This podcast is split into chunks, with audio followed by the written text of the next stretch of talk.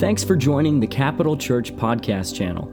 For more resources and to learn more about Capital Church, please visit our website at capitalchurch.co or send us an email at info at capitalchurch.co.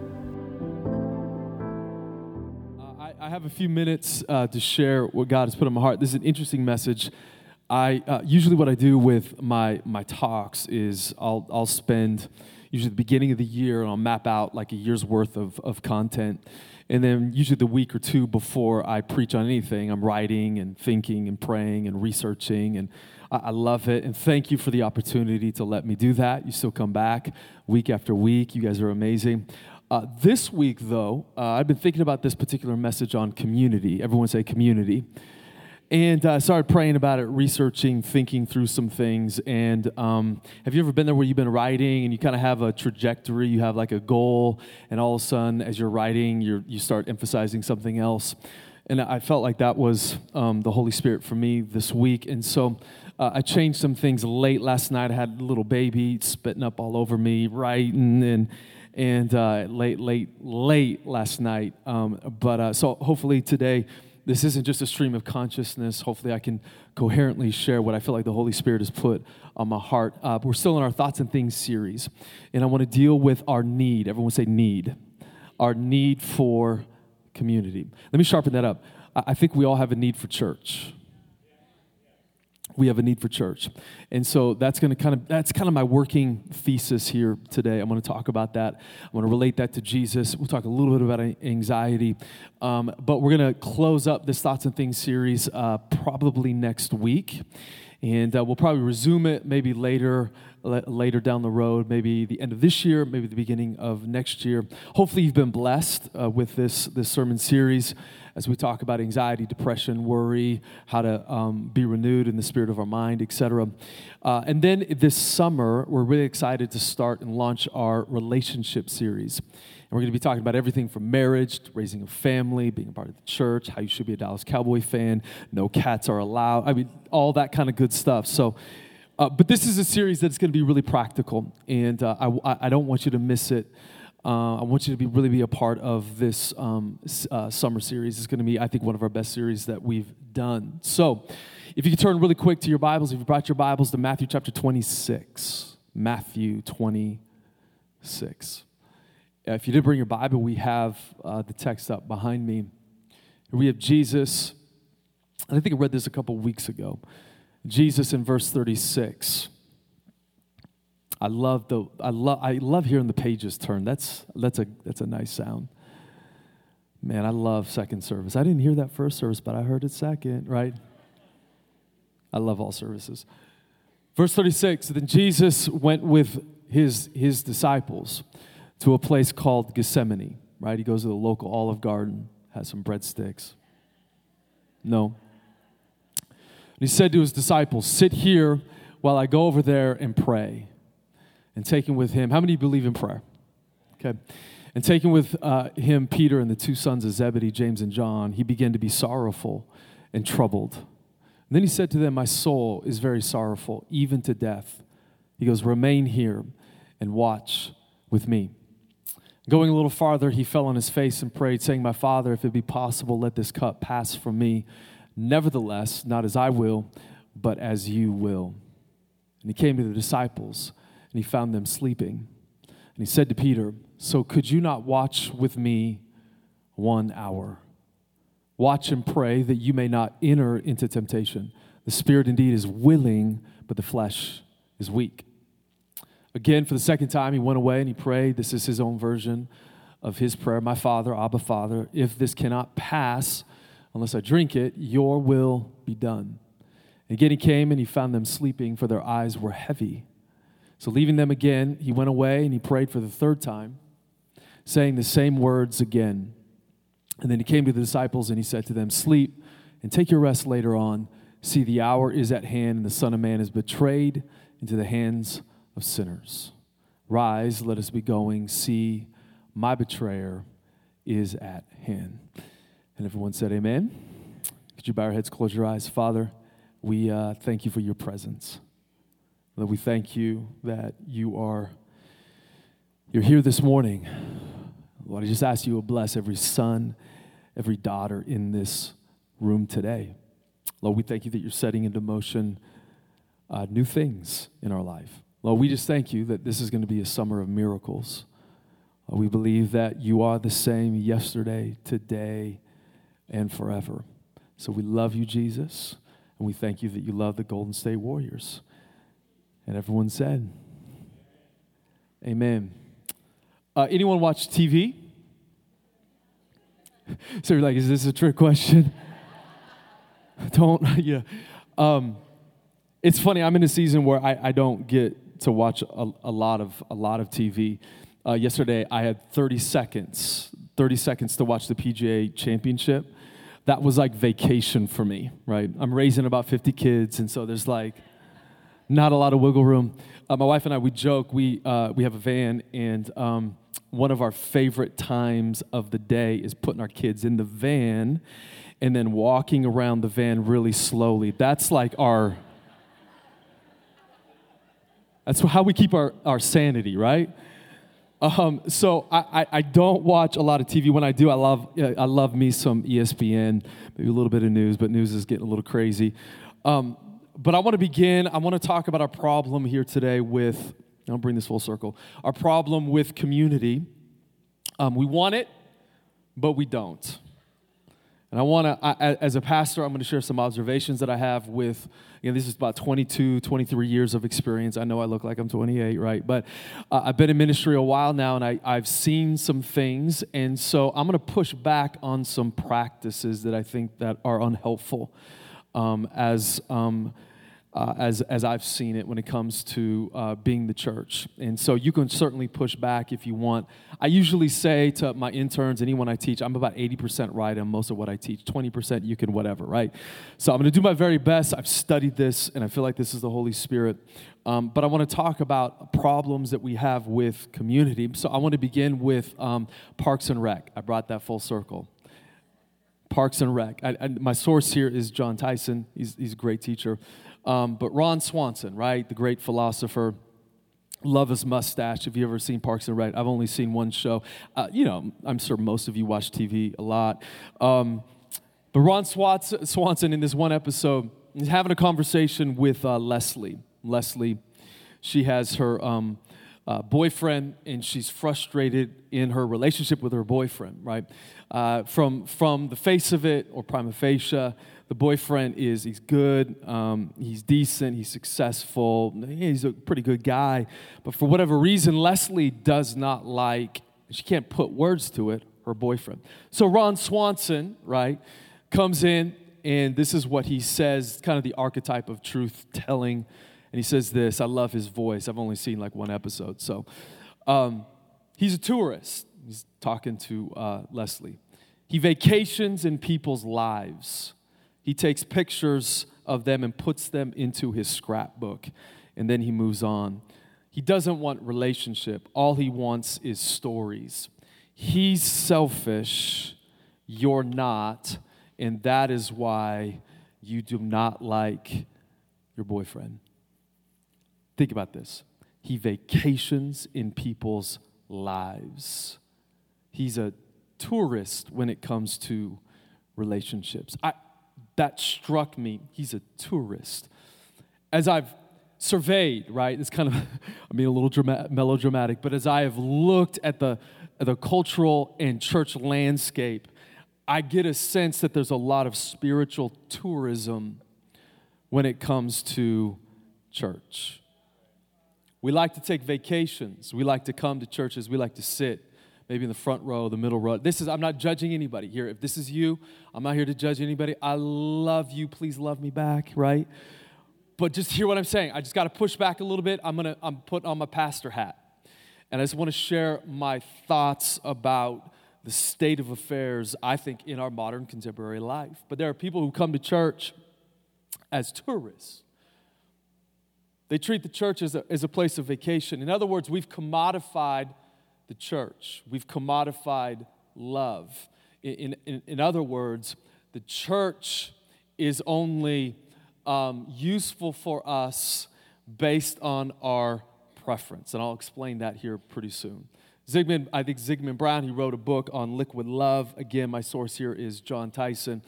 And uh, he wrote this um, book about the consumer culture, and this is what he writes. In a consumer culture like ours, which favors product, products ready for instant use, for quick fixes, for instantaneous satisfaction, results calling for no um, protracted effort, foolproof uh, recipes, all money back guarantees, in this culture, the promise to learn the art of loving is a promise to make the love experience in the likeness of other commodities. That it, that it lure and seduce and promise to take the waiting out of wanting, the sweat out of effort, and effort out of results. In other words, what he's saying is we are so, we, we live and we imbibe a preference based economy so everything for us is easy, right? And how many of you love easy? That's not a trick question. Yes, come on, everyone said amen, right? I don't like drama. I like everything packaged. Like I, I'm so glad we don't live in the 19th century and we gotta like we gotta hunt rabbit and we gotta build our own homes and we gotta live off the land because that uh, I, I'd be dead in about two weeks and my family it's over, right? But we have people who can build our houses. We have people that make food and package everything for us. So um, we live in, a, in, in, on one level. I know we still have a lot of drama, but on one level, we kind of have, if you compare it to the 19th century and even the early part of the 20th century, we live in a drama free world. In fact, again, one scholar says, and this is not to get too dra- uh, graphic, um, because we just want to cut uh, to, to easy and convenient, you can have sex with a stranger within 30 minutes by going to an app. This is the culture that we live in. In fact, Jon Tyson calls it a Velcro relationship.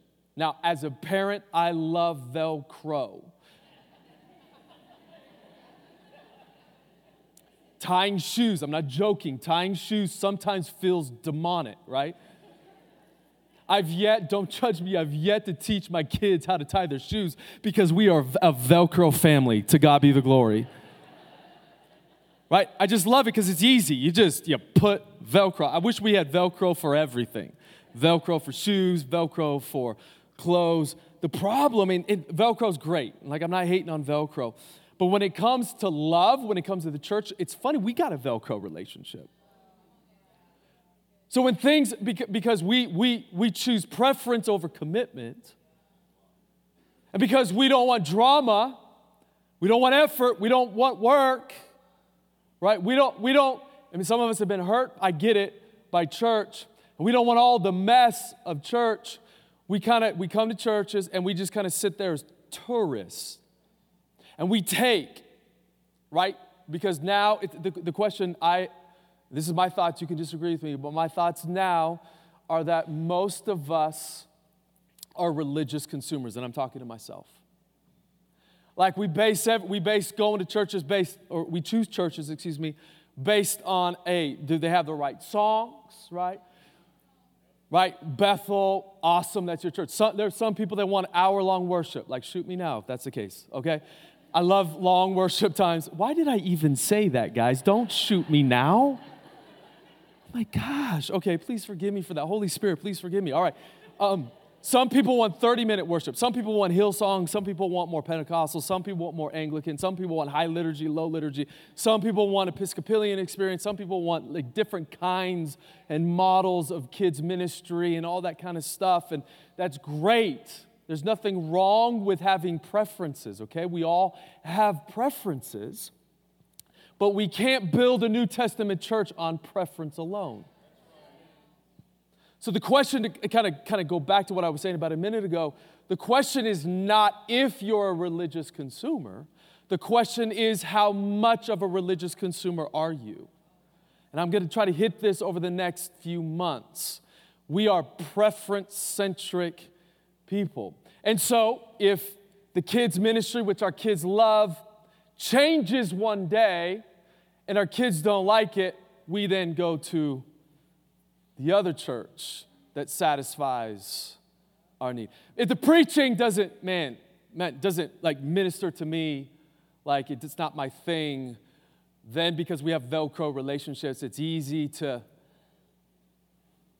leave and go from church to church to church. Now, hey, I'm not like saying that if you're from another church and you're visiting here and you're trying to figure out things that there's something wrong with you. What I am going after is this lifestyle of church shopping. Of course, sometimes we go in seasons, we need to figure out maybe a right fit, but ultimately, it's not even about a right fit. Like, I, I can, am, am, I getting too hard, too strong? I, I think, man, I, I think rather than basing a decision to go to church on preference and what fits us and what ministers to my needs, and I'm just being honest, I think we need to make a decision uh, to go to a church based on God, do you want me to be involved in this church? Where's the voice of God? Now, many of us have come to the church because we liked it, so this is no judgment. I get it.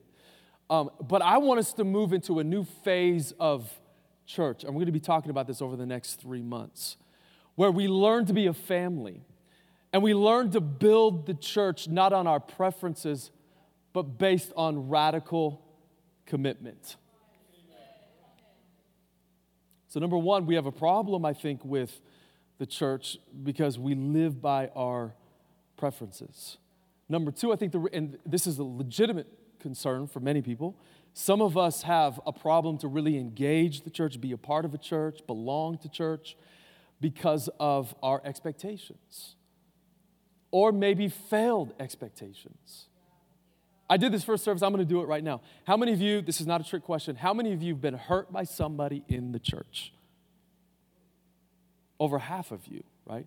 I'm raising my hand because there are many people that I've looked up to um, that have failed to live up to my expectations. So I get it. There's a gravitational pull in our world to draw us away from being together. There's this pull, and I feel I had I wrestled with this this week. Um, but there's this pull away from really being committed to serving and loving and being a part of God's people. Everyone feels it. We kind of live in this cross pressured world where the world is trying to distract us away from truly belonging and being a part of the church. The problem with expectations is that usually our expectations are false or wrong, right? I know we've heard, many of us have been hurt by past church experiences, and I, that's totally legitimate, and we love you, and we believe that God can bring healing to you. Can I get an amen to that? But here's a problem with um, our relationship and our status or the state of affairs with many people when it comes to the church is we have false expe- expectations plus a complete lack of self-awareness. Like, here's the thing. There is no such thing, we say it because it's such a platitude, but it's so true there is no perfect church out there. I've been in many counseling situations for over 22 years where I've, I've, I've had people hold the church, our church, to a standard, which I, I, am like totally with them, right? I'm totally agreeing. Hey, there's some legitimate concerns that you have. I know the things we have to work on and the things that we want to get better at and I would agree with them, but it was interesting. They would hold our church or other churches to a standard that they were unwilling to hold themselves to. I've been in so many situations where people are complaining and critiquing the church for the thing that they're wrestling with in their own life. So it's important for us to understand that, yeah, when it comes to the church, the church is going to be messy right? It's not going to always feel right. Sometimes it's going to be awkward, maybe like today, or not. Sometimes, you know, it's just we, we, maybe maybe church didn't totally minister to our needs. I get that. But the church is absolutely essential for us if we want to experience the power of God in our life. So we have church shoppers, and a lot of it is because people, man, they either don't want to deal with uh, the mess of church, or people shop from church to church to church because they're preference centric. We also have something called church surfing. This was my pastoral observation. Church surfing is simple. Again, I'm not trying to make any judgment on anyone. Maybe you do this, this is great, this is fine. but can I just push back just a little bit? Church surfing is the idea that I'm going to go to one church and their nine o'clock service, then I'm going to do an 11 o'clock service at another church, and then I'm going to go to another church at, at the five o'clock, and then I'm going to go to another church at seven. I'm just going to get all of God. That's awesome, but that is also exhausting.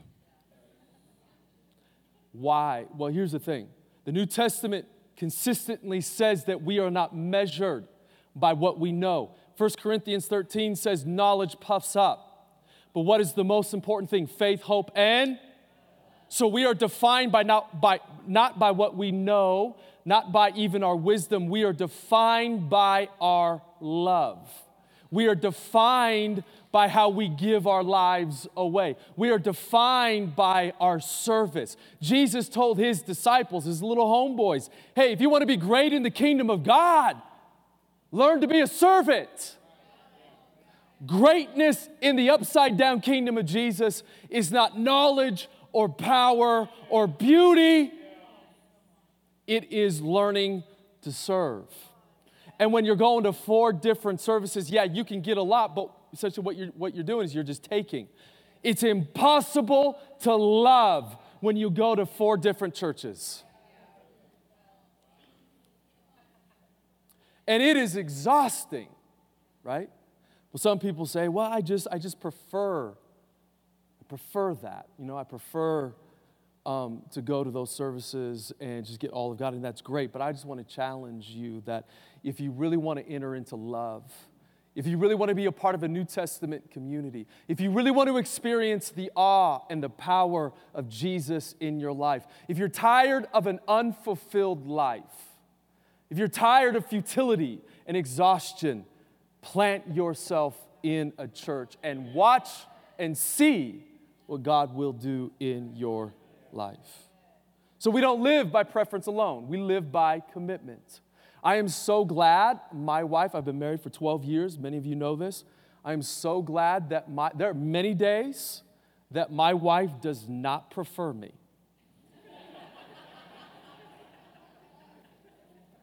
that is a euphemism, right? Like there are days I know she doesn't prefer, especially in the fall when the Dallas Cowboys are playing, right? She does not prefer me, right? But here's the thing my wife is committed to me. Her, her, her relationship with me is based on covenant, not preference. And so, yeah, there are days where I'm sure I frustrate her, but thank God she doesn't base our relationship on preference. She bases it on loving, covenantal, come on, relationship. Why, why, why should we be co- radically committed to a local church and being a part and really giving ourselves away to a local church? Is because Jesus has done this for us. Jesus has done this for us. I'm, Jesus doesn't always prefer everything in our life, but He's committed to us. Can I get an amen? Absolutely committed to us.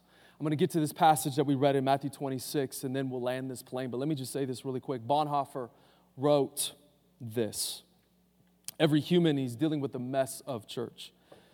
Every human idolized image that is brought into the Christian community um, is a hindrance to genuine community. It must be broken up so that genuine community can survive. Those who love the dream of Christian community more than the Christian community itself become destroyers of that Christian community. Even though they have good intentions or their personal intentions may be ever so honest and earnest and sacrificial, God hates this wishful dreaming because it makes the dream a proud and pretentious one.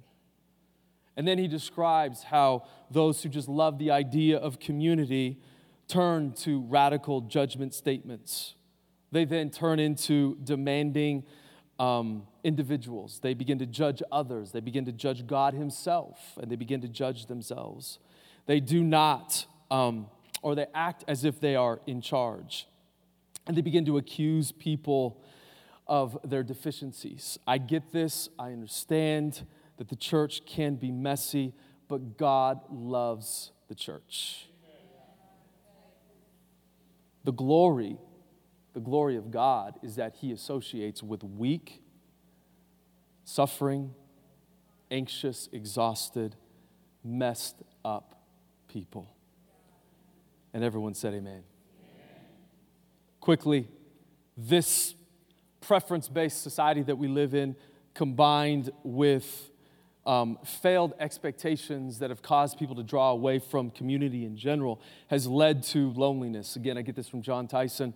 Uh, he cites the Cigna report. Cigna um, researched uh, 20,000 adults, and they came up with this index, this loneliness index, and uh, they discussed the result of the state of relationships in America. And this is what they concluded half of Americans report often uh, that they feel alone or left out. Half of Americans. One in four Americans rarely feel or never feel that people understand them. One in five actually um, don't have real relationships where they feel like they can be vulnerable. In fact, Generation Z, according to Jon Tyson, is the, is the generation of the loneliest generation in American history. Generation Z is, I think, 22 years of age and younger. Loneliness is associated with cardiovascular problems, premature deaths. It's a physiological event, right? Uh, you're more likely, less likely uh, to sleep because of loneliness. There's a reduction of reasoning and creativity in workplace um, production. Uh, loneliness leads to mental health issues, anxiety, depression, suicide, poor coping mechanisms. In fact, loneliness and social isolation is as damaging to our health as smoking 15 cigarettes a day. So, how many of you think that, man, we, we need to belong? Church is actually pretty important, and I, I just want to make over the next just few minutes how important it is. So, we come to Matthew chapter 26, and Jesus is in the throes of a panic attack. Right? He wants to escape. Uh, in the words of Dr. T- uh, Tim Mackie, um, his emotions are catching up to him. Jesus has been talking, predicting that he would die at the hands of Roman oppression for some time.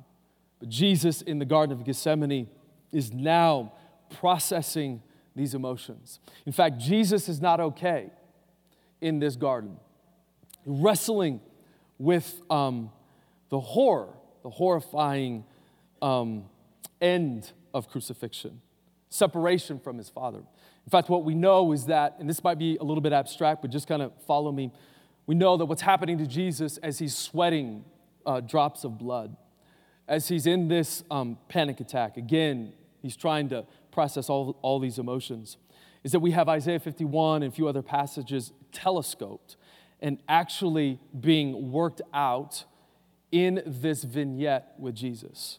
Jesus, in other words, is standing in for his people.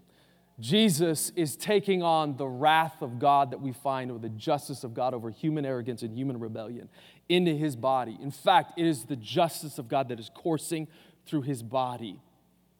And Jesus is taking it for you and I. What's, imagine, though. Imagine you're the disciples and you're seeing Jesus on the ground weeping his face off, having a panic attack right? Usually, when I've, when I've read this passage before, I, I kind of think of it in stilted ways. Uh, I don't know why, but I, I usually kind of think of Jesus quoting Psalm 42 and talking about his sorrow uh, like, like he was using Queen's English or something like that. I grew up reading New King James, and so I never fully understood the ramifications of, of Jesus wrestling through these human emotions. Could you imagine what the disciples are experiencing? This must have been bizarre. Jesus is the, the rock uh, solid foundation. Jesus is the one who walked on water. Jesus is the one who healed the sick. Jesus was, in the words of N.T. Wright, the happiest person alive. Can I get an amen to that? There's nothing that Jesus could not do. Yeah, Jesus would get cross at sometimes, like sometimes. He, he called uh, Peter the Satan. Uh, once he, he, he took tables and he overthrew those tables uh, on two different occasions in the temple. Yes, so Jesus could get angry, but Jesus was the happiest person alive, and the disciples are trying to process this. What are they thinking? I remember um, when I was eight or nine years old, went to a Thanksgiving uh, meal, and there was a person that I really respect just completely lost it They started saying words I'd never heard before, starting throw, throwing stuff. I still respect them, still love them. But I remember my, I think it was my grandmother took me, my sisters, and my cousins. It wasn't my parents that were throwing stuff, just to try to clarify. took us to another room, and I remember just being like overwhelmed, like what, what is, what is going, what's going on? The disciples, I'm sure, are processing this, right? Here's the thing, let, let me say this really quick. Um, Jesus, as he's processing these emotions, is still in faith. He still clings to his trust in the absolute goodness of his Father. It's funny how many times we, we, uh, we bifurcate faith and pain, meaning this. Um, many of us think that if we're in faith, we can't wrestle with our feelings. Like, if we're really faith people, we got to be automatons right? We can't feel anything. We got to be like the ancient Stoics, or maybe like the, the new modern um, uh, like Buddhists. Like we're detached from our emotions, and that is simply not true. You can be in faith. You can still trust in the absolute goodness of the Father and still process through your feelings and your emotions. But then you have other people that, that, that they make the claim that if you're in pain, if you're in, in suffering, you can't have faith. I still think as you process your emotions, you still can, can experience the goodness of God in your pain. Can I get an amen to that? So we have this, this fascinating juxtaposition of Jesus being in faith, but at the same time being in his pain. Let me just say this really quick. It is okay for you today to not be okay. And some of you need to hear this because you're struggling with anxiety and frustration and unfulfillment. Maybe some of you are uh, struggling with disillusionment and despair. I want to encourage you. It is okay to not be okay because whatever you're experiencing, Jesus is right there. Jesus is at the bottom of your pain and your sorrow and your anxiety and your suffering. So, Jesus, how does Jesus get out of this? How does he transition through the Garden of Gethsemane and on his way to the cross? Well, he believes in the absolute goodness of his Father, number one. Number two, he prays Scripture, which is really important. But finally, number three, Jesus is lonely. And over and over and over, Jesus looks to his disciples and he says, Come and watch with me. Jesus, the one who holds quantum mechanics and, and general relativity together in tension. Jesus, who all of the cosmos runs through, has, in other words, a need for community. That's fascinating for me. Jesus needs friends. Jesus needs the church. If Jesus needs the church, I think we need the church. I think we need each other. I don't think we're designed in this passage, I think it makes it very clear and throughout the New Testament. I don't think we're designed to do life by ourselves. I don't think we can carry all of our responsibilities by ourselves. I think we're designed to carry life together. And Jesus puts a stop to this idea that I can follow Jesus without belonging to the people of God. Jesus needed community. Now, here's the thing we've talked about this uh, over the last several months, but the Satan, we talk about this Satan figure, Hasatan, in the Old Testament. It's an impersonal title that describes this quasi personal force that is against God's purpose. The Satan seeks to lie to everyone in this room. And the way that he does that is by isolating us. We find in Genesis chapter 2, the Satan comes and challenges the goodness of God. He takes Eve and separates her from Adam and God himself. And it's in isolation that he's able to distort the facts, distort her beliefs, distort her thoughts, her ideas, and her images about the cosmos, about the garden, about her husband, about herself, about God Himself. It's in isolation that the Satan can dece- deceive us. Left to ourselves, left to our thoughts, we are not in a good place. Can I get an amen? It's in isolation that our thinking, our de- ideas, our beliefs become distorted. It's in iso- isolation that we exaggerate other people's faults, right? Um, we, this is in isolation, this is where resentment grows. We win fake arguments in the shower, right, in our car. It's in isolation that we demonize or de- what do you say demonize? We'll dehumanize people. It's in isolation that we, because we're so disconnected from other people, that we psychoanalyze the motives of other people. This is why I think there's so much rage and outrage on Twitter and Instagram and all these social media platforms. Reason why people can shamelessly call other people out is because they're disconnected from people. A call out culture is rooted first in dehumanizing other people. And this is why people rage in traffic. Now, I don't like the traffic in Meridian. Like, you know my thoughts on traffic. But I've realized that my, the source of my frustration when it comes to people like cut in front of me comes from the basic fact that I don't see them as people. I might see the back of their head, right? But it's funny how I can quickly just dehumanize them and then just in my mind, like just like go crazy or whatever. Like some of you go way too crazy. Um, I've never gone way too crazy. But in my mind, I have said things that I regret saying because I have made the move to dehumanize someone. I'm so disconnected from them, right?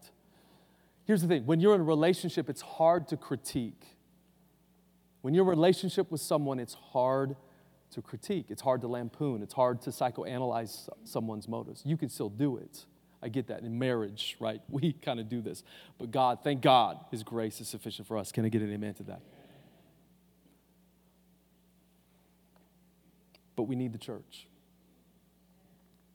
We need to belong. In fact, Dallas Willard states that it is ideas and images which are used to create cultural and personal strongholds in our life. They hijack our destiny, they hijack human flourishing. And the way the devil does this is not by presenting an intimidating presentation of himself, he does it through an idea, and he does it by isolating us from each other. So, who are we as we close? Who are we as followers of Jesus? Are we just individuals, right, following Jesus? Are we preference based people or are we committed based people? Well, Ephesians chapter 3, verse 10 says this so that through the church, Paul writes, everyone say the church, the manifold wisdom of God might now be made known to the rulers and authorities in the heavenly places. He says, through the what? Through the church, not through atomized individuals, but through the church, right? Not just through Pastor Ken Wilde or Garrison or the Bobs in here or whatever. It's through the church that the manifold wisdom of God is demonstrated to the rulers and authorities in the heavenly places. So we are not just defined as individuals, and God loves every individual in this room. We are defined by being a part of something bigger than ourselves. We are a people. We are a church. In fact, 1 Peter chapter 2, 9 through 10 says this, but you are a chosen race, a royal priesthood, a holy nation, a people for his own possession, that you may proclaim the excellencies of him who called you out of darkness into his marvelous light. Once you were not a people, but now you are God's people. Once you had not received mercy, but now you have received mercy. We are not persons, we are a people. We're not just, again, a collection of like atomized people hanging out with each other. No, we are a chosen nation. We are a royal priesthood set apart to declare the goodness of God together. Together.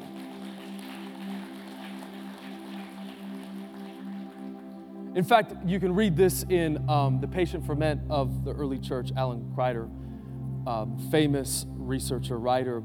He wrote that when the pagans saw the Christians in the first three centuries, they, they said often not how great their power or their miracles were. What they said always when they talked about the Christians was this see how they love each other. In fact, Emperor Julian, I've mentioned this many times, was so enraged over the practice of hospitality and generosity when it came to the Christians that he actually asked his priests to try to mimic what the Christians were doing because they were transforming the Roman Empire through their love, their generosity, their charity. It's through our charity and our love by being together that God transforms the world.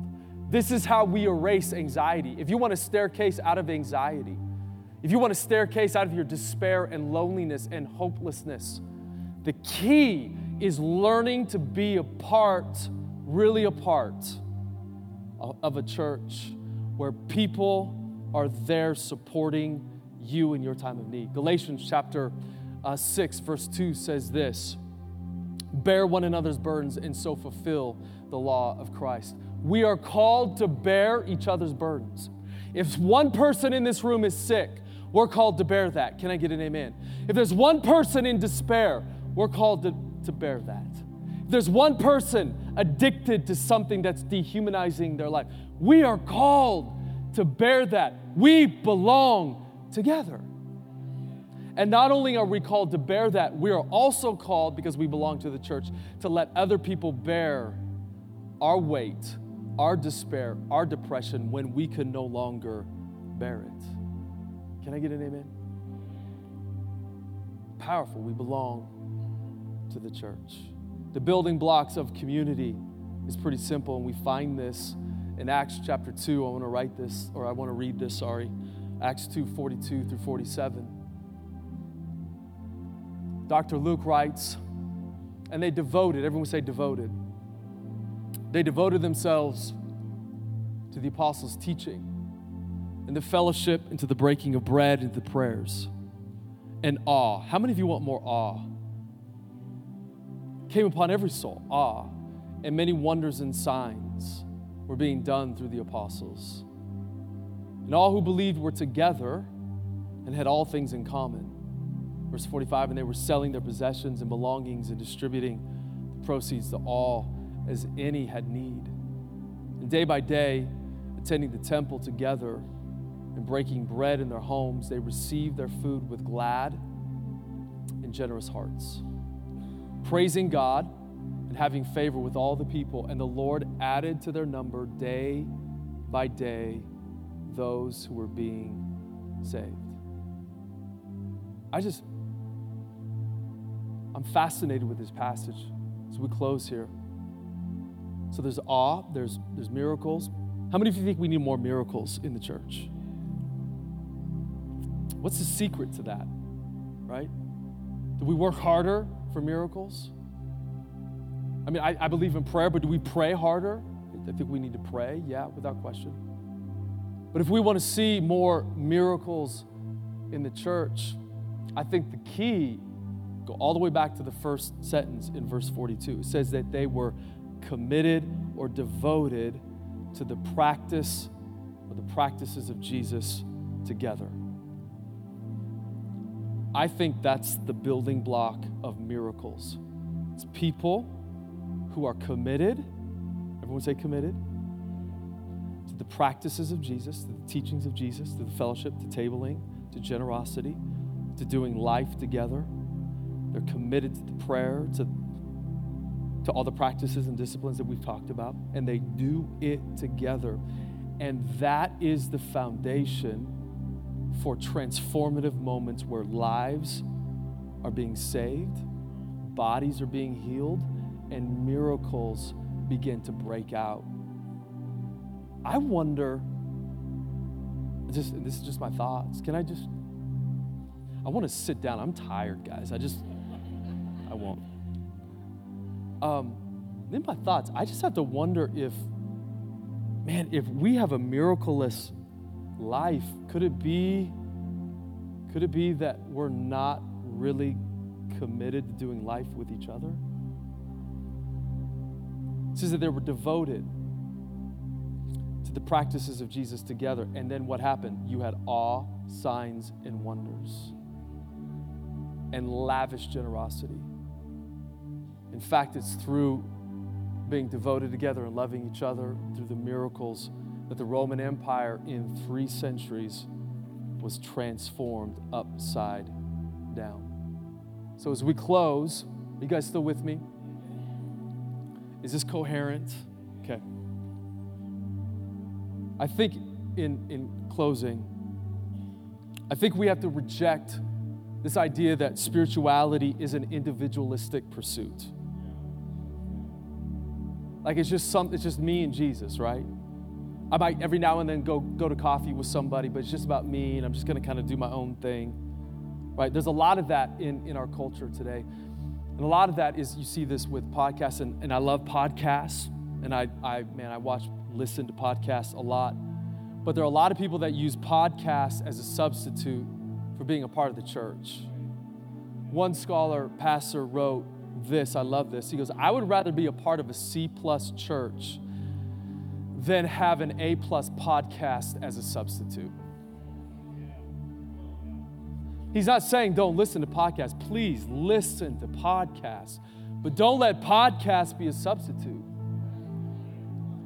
for being a part of a church, right? Hey, I'll say it this way I'd rather be a part of, the, of a C minus New Orleans Pelicans team I'd rather be a part of their team and be in the NBA than online playing NBA 2K for the Warriors. Can I get an amen to that? Why? NBA 2K is not real. Even though I'm having an A plus experience and Steph is my avatar and I'm killing it online. It's totally, totally, it's a huge legacy, right? It's amazing man, I'd rather play for the New Orleans Pelicans and be horrible, right? Than play NBA 2K, right? That's the thing. I, I want us to be a part of the church.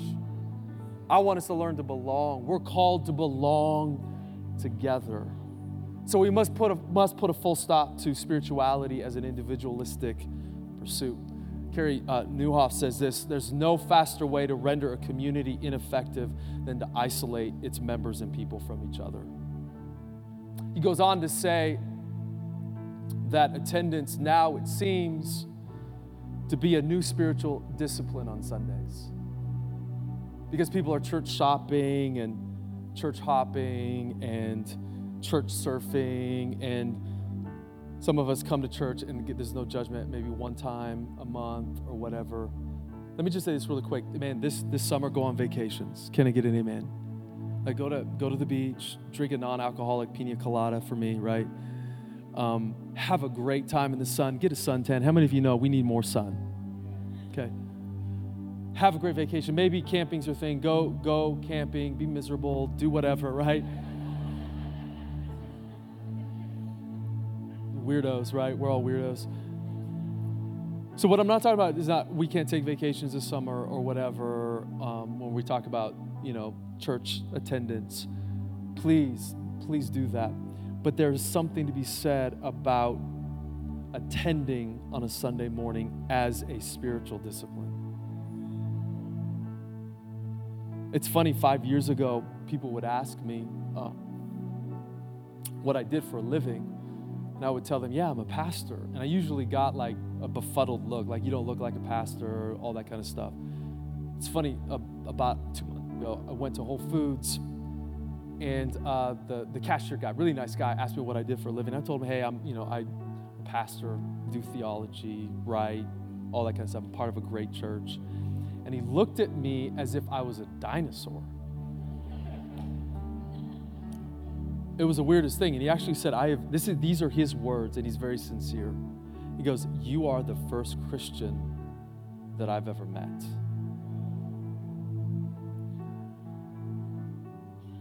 It's funny, we're living in a, in a, in a culture that is being pulled away from community, being pulled away from the church. People are, they have no interaction with, with Christians.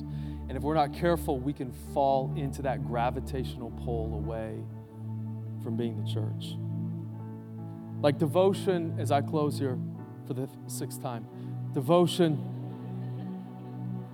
devotion to a public gathering on a Sunday is a countercultural act. But I believe it's a spiritual discipline. So, what do we do with this talk? What's our takeaway? Go on vacation. Have a great time this summer. Let's believe that this summer is going to be a summer of miracles. I believe that many of you are going to be healed in your bodies. We're going to see God do great things in our families, in our marriages. I can't wait to talk about relationships. I can't wait to talk about marriages. I can't wait to talk about raising 50 kids. It's going to be awesome, guys. But what I would like you to make a commitment to this summer is to make Sunday morning a spiritual discipline. Show up. Don't just show up, open your heart. Just don't open your heart to the word, open your heart to your neighbor. Ask questions, get outside of yourself, go to the lobby, ask questions about how you can get involved, pray about how you can get involved. Just show up. And over the next three months, we're going to give you a blueprint of how you can get connected in this community, how you can serve and be a part of what God wants to do, not only in this church, but in this city. And everyone said, Amen.